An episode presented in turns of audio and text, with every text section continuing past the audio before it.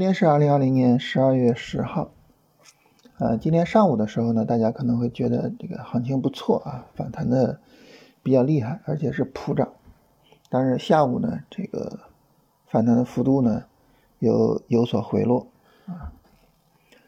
但是呢，我们收盘其实仔细去看这个行情啊，你比如说你去看上证指数的三十分钟，你会发现呢，上午这个反弹演绎的。是不很不错啊，而且呢，有一些板块表现的很好，嗯，光伏，像这个黑色，是吧？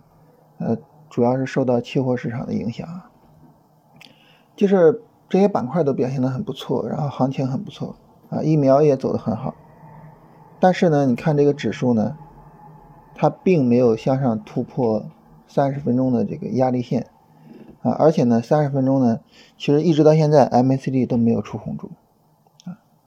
所以整体上来说呢，这是一个下跌第一阶段的反弹，啊，就是现在市场完全没有进入到下跌第二阶段。所以这种情况下呢，尽管整个反弹热火朝天啊，呃，但是我们并不应该盲目的乐观啊。大盘的下跌第一阶段并不是我们最重要的建仓的时候。啊，当然这个昨天我们直播的时候也跟大家聊。啊，昨天晚上我们直播聊就是聊怎么借助大盘去买股票啊。然后如果大家没有听到这个直播啊，那么可以到龙回头战法里边去看一下直播回放啊。这个直播回放呢，既可以选音频的模式，也可以在右上角选一下视频模式。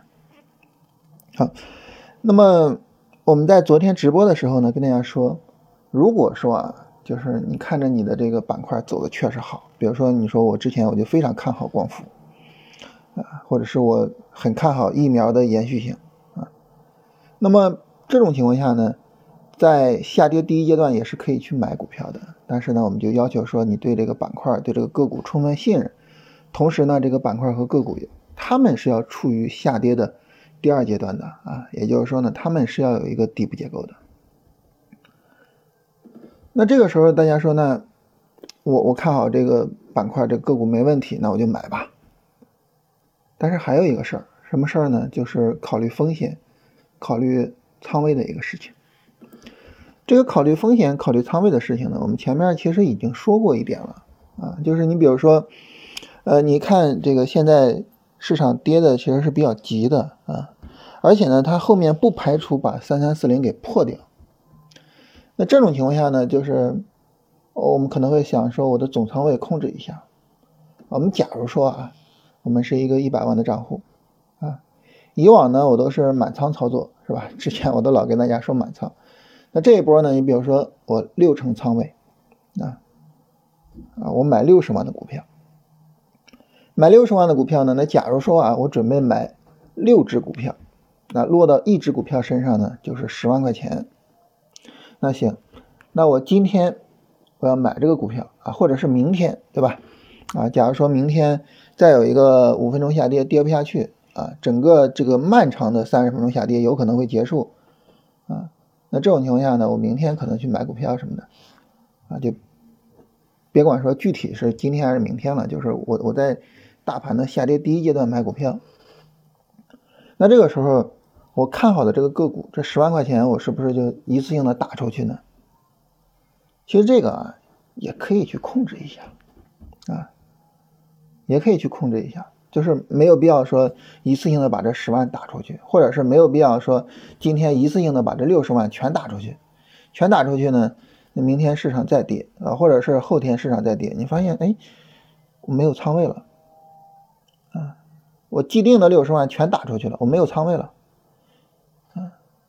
就在大盘的下跌第一阶段就把仓位全打出去，导致在大盘下跌第二阶段手里面没仓位，其实这是一个很大的问题啊！因为我们跟大家强调啊，就是下跌第二阶段是重要的建仓的时候，所以这个时候呢，那么哪怕我对这个板块、对这个个股很看好啊，我是不是可以试探性的去建一下仓？你比如说我建个五万块钱的啊，总体上六十万我打出去二十万，是吧？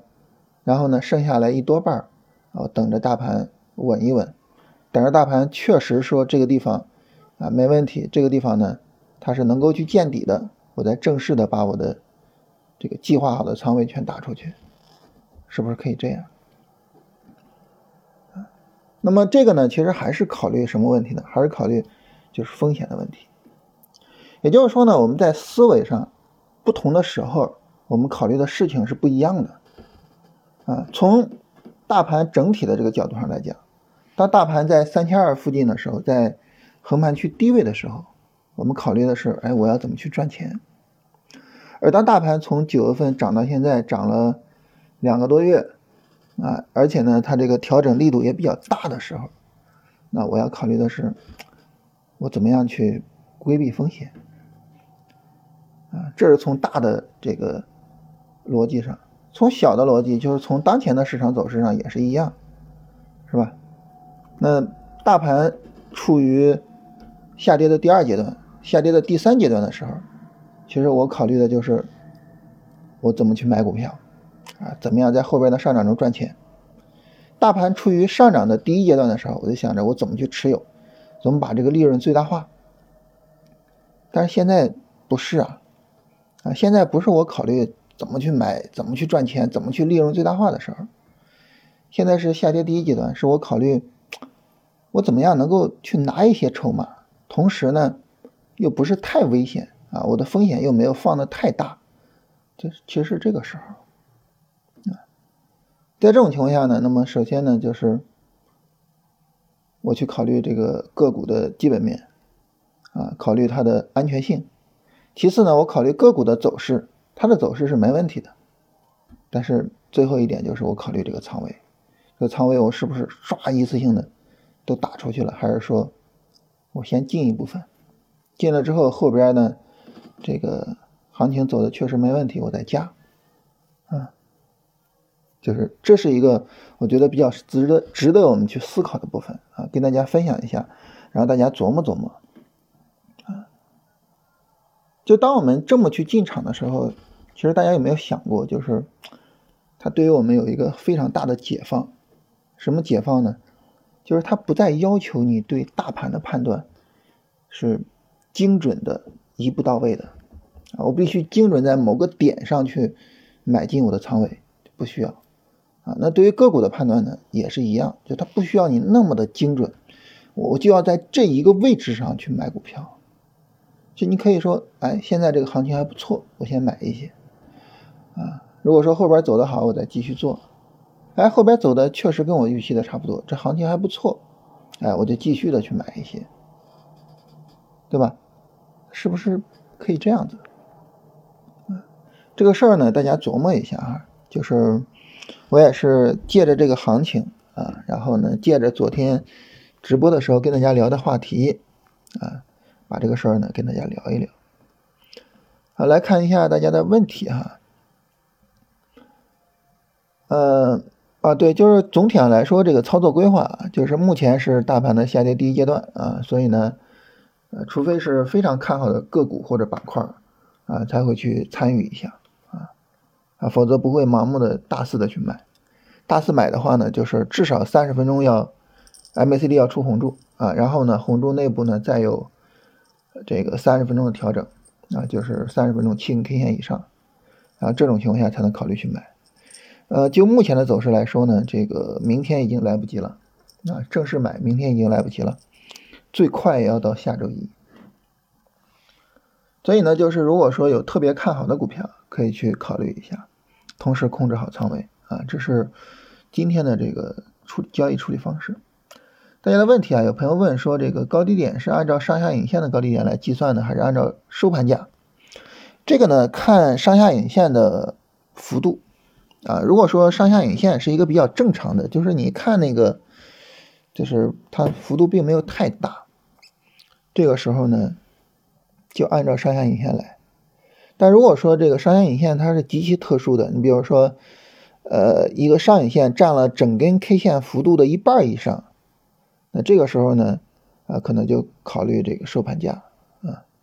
然后突破买，如果是突破上影线还是这个收盘买，这个都可以。我觉得这些细节不影响本质啊。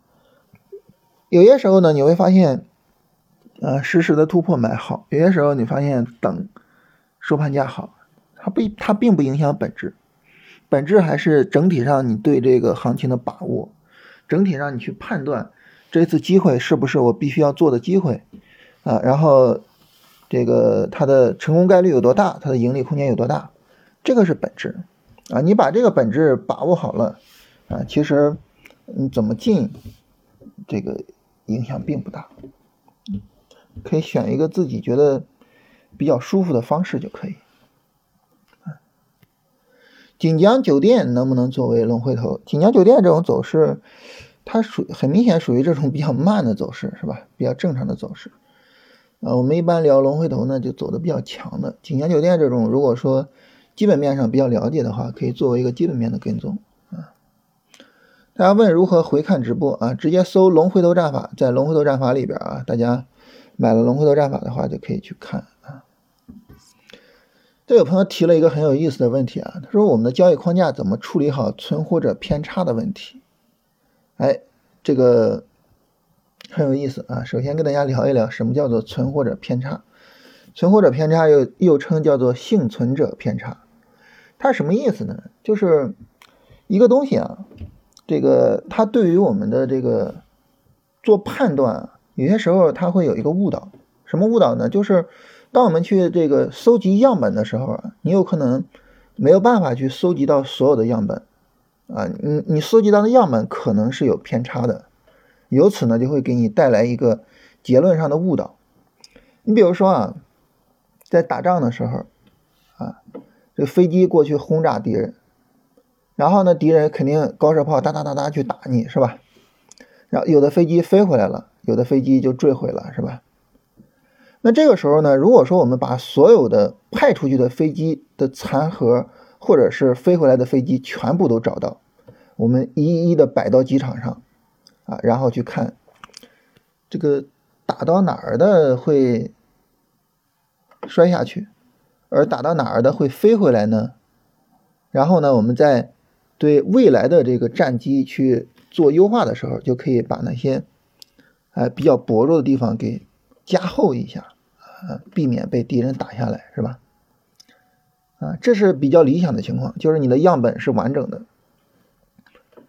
但是呢，比较不理想的情况，或者说正常的情况什么呢？正常的情况不理想，就是那些残骸你是不太容易去找到的，你大量的看到的都是飞回来的这些飞机，所以这个时候你就看到这些飞机的羽翼上，哎，可能布满了弹孔。你就想，那我要不要去修补羽翼？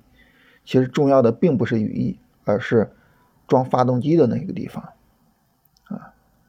所以呢，就这就带来了这么一个问题，就是你搜集到的样本是不完整的，有些时候呢会导致呃你的这个对对样本的统计会有问题啊。你比如说，我去看大家给我的这些评论啊。我会发现呢，其实大家对我的评价，哎，还都是不错的，啊，包括问问题呢，也是一种就觉得比较认可我才会来问这些问题。那我是不是可以由此而得出来一个结论，就是大家都比较喜欢我呢？其实不行，为什么呢？因为这里边存在着一个存活者偏差的问题，就是那些听你的音频听了几句就觉得哎呀特别烦啊，也没什么用，然后就关了的人。他是不会跑过来评价你的，他不会跑过来特别的说一句：“哎，你讲的太烂了啊，我我我我不听了，我关了。”啊。”不会浪费时间，对吧？只有听了你的音频呢，同时又觉得还还不错的人，呃，才会跑过来跟你交流。所以呢，你就看到评论区大家一片祥和，是吧？但其实呢，并不是说你深受所有人的喜欢啊，而是有这个幸存者偏差。那么幸存者偏差体现到交易上会是一个什么情况呢？你比如说啊，当我们去听到一些传奇故事的时候，啊，你比如说这个，呃，期货市场里边之前呢曾经有过一次棉花的超级牛市，然后那一次棉花的超级牛市催生了好几位期货的大佬，从此之后呢，就是大行情很多，你比如说。铁矿今年全年都在上涨，但是再也没有过类似的传说了啊啊！当然，这个是为什么？这个原因就更复杂啊！当然，我们就回头说这个期货那一波行情啊。然后呢，你你发现哎，就这一波行情催生了这么多大佬，说这些大佬都是怎么成为大佬的呢？你比如说，三百万做到三个亿，赚了一百倍，怎么来的呢？你研究他们的交易，哦，重仓，而且长期去持有，啊，可能曾经盈利。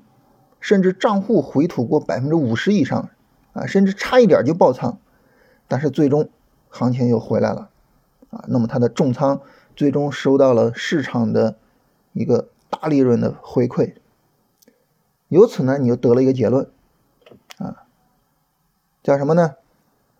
呃，要想富先修路啊，不是，是人有多大胆，地有多大产，开玩笑，然后你就想。我要大胆的去做，我要去重仓，我要去长期持有。结果你又发现，哎，我怎么爆仓了呀？我怎么没钱了呀？我怎么没有成为大佬啊？这个时候呢，可能你会明明白一个问题，就这些大佬他们可能是幸存者，就跟他们同样重仓棉花的人，可能仅仅因为一点点的原因，比如说进场位可能差了一点。呃，大佬们差了一点点活下来了，而他们差了一点点死去了。但是在他们身边并没有记者的话筒，并没有鲜花和掌声，所以我们不知道这些人的存在。我们看到的就是那几位大佬，他们通过重仓，通过长期持有，通过一直看涨棉花，挣到了几个亿。当然，我们聊这个啊，是说，呃，幸存者偏差呢，让我们对这个。呃，整体的这些交易者的观察啊，出现了一个偏差啊，这是一个负面的影响。那幸存者偏差对于我们做交易有没有什么正面的影响呢？其实是有的啊。其实我们思考一个问题啊，就是我们在做交易的时候，怎么样能够获得幸存者偏差的青睐啊？怎么样能够让我的交易整体上更容易？有运气，其实很简单，啊，就是你尽量的能够持有的时间更长一些。你持有的时间越长，那么你最终亏损的可能性就越小。比如说我买进去，跌停了，第二天割肉出来了，但是你想，之所以这个时候我们能够割肉出来，就意味着有人在买。没人买，又是一个无量跌停，是吧？那那那些买的人是傻子吗？不是，是吧？其实很多价值投资者在买股票的时候，大阴线去买，跌停去买，很多时候是这样啊，因为不是大阴线，不是跌停，没有好的价格呀。那么他们为什么不害怕呢？因为他们看的视野更长。啊他们去分析一个股票的运营啊，一家企业的运行，分析一个行业的发展，他们的视野更长，他们的持股周期更长，所以呢，那么这个时候可能短期的会有一些什么下跌呀，啊，什么被套啊，什么诸如此类的，但是长期来说呢，它更容易受到幸存者偏差的青睐，它更容易最终成为那个赚钱的幸存者。所以大家有没有思考过一个问题，就是为什么价值投资者啊赚钱的人这么多啊？当然他们这个赚钱的比例可能没有那么高，年化百分之二十、百分之三十已经是绝顶高手了啊。它不像很多民间传说，不像很多的那种打板或者什么的交易方法啊，这个最牛的人，然后赚的特别特别多。那为什么呢？其实很大程度上就是，你比如说像打板这种交易方法，啊，可能有人做到八年一万倍，但是这种人屈指可数，啊，所以呢，我们可能是从很多很多人里边看到了一位耀眼的明星。但是价值投资者呢，因为他们所有的人基本上都能够有非常好的这种持股的心态，都能够去长期持有，都能够比较容易的获得幸存者偏差的青睐，就导致呢，他们的平均年化收益相差并没有那么大。所以价值投资者那么多，就是有长期盈利的一个很大的原因就在于这个地方，就是因为他们是长期持股。啊，他们不介意被套，他们的视野更长，所以呢，他们更容易获得幸存者偏差的青睐。呃，我们不说巴菲特，不说那些彼得林奇他们啊，就我一位朋友，他是做价值投资，当然在国内做主动投资的话，呃，其实比在美国还要好，因为市场没有那么成熟，啊，他的年化大概能到百分之五十以上。他自己的网名叫什么名字呢？一买套一年啊？为什么起这个名字呢？两个原因啊。第一个原因呢，就是呃，你你做股票挣钱了，身边可能很多朋友啊什么的就找你推荐股票啊，就这个压力比较大，是吧？那怎么拒绝呢？起个网名，人找你推荐股票呢，一看啊，一买套一年，算了，是吧？可以避免一些。这种困扰。第二个原因呢，就是他真的是有这种心态。他在买每一个股票的时候，就是我买了这个股票套一年没关系啊。那现在有有股票被套百分之四十啊，大家也知道，从七月份到现在，很多个股跌百分之四十甚至更多，是吧？那很不幸，他买的一只股票就是这样。那你说他担心吗？不担心，没有丝毫的担心，啊，基本面尽在掌握。但是如果说这只股票最终涨起来，它挣钱了，你说跟它的基本面分析是有直接原因吗？你说不清楚，你很难归因，你很难说，就你最终挣钱了，究竟是因为什么？是因为你们的基本面分析能力强，还是因为你的持单足够长？然后你最终获得了幸存者偏差的青睐，很难讲，非常非常难讲。但是无论如何啊，如果说你是做技术分析的，你说我亏了百分之十，亏了百分之二十，我就止损，啊，我不去扛这百分之四十，那这个股票你亏了，你就是亏了，嗯，幸存者偏差就跟你没有任何关系了。所以为什么？价值投资能够走出来那么多的这个能够盈利的人，甚至有人成为世界首富呢？觉得跟这个有是有非常大关系的，也是非常值得我们所有人去好好的思考这个事情的。啊，当然大家可能会说，呢这个我我做技术分析，我我不止损是不可能的啊，我又不做价值投资，是吧？但这个时候呢，我们也可以去考虑一下。就是哪怕我做技术分析，我怎么样能够拥有更大的视野啊？我怎么样能够就是更好的去做我的交易啊？尽量的去避免止损，我们也可以去好好的考虑一下。你比如说啊，我们反复跟大家讲，就是调整的级别越大，那么它后面的行情呢，一般也会越大。那这个时候呢，你说啊？两只股票，一个调了两天，一个已经调了两星期了。两只股票下跌，大概就是调整幅度大概都是百分之七、百分之八。你说哪个更好啊？肯定是后边这个更好，是吧？因为它的时间跨度更长。同时呢，那么我们在买了股票之后呢，你是不是允许这个股票有一定的波动？是不是给它设置一个合理的？啊，也可以是稍微大一点的止损，让这个市场的随机性能够在里边折腾啊，你不至于说市场的随机性一来，你马上就止损走人了，那你是不是更容易获得幸存者偏差的青睐？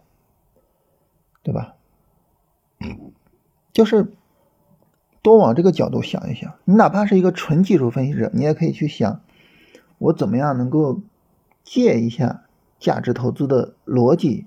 和他的交易方法，怎么样能够让我能够更好的、更从容的去面对和处理市场的随机性，啊，以获得一个幸存者偏差的青睐，啊，我觉得这个事儿呢是一个很值得琢磨的事情。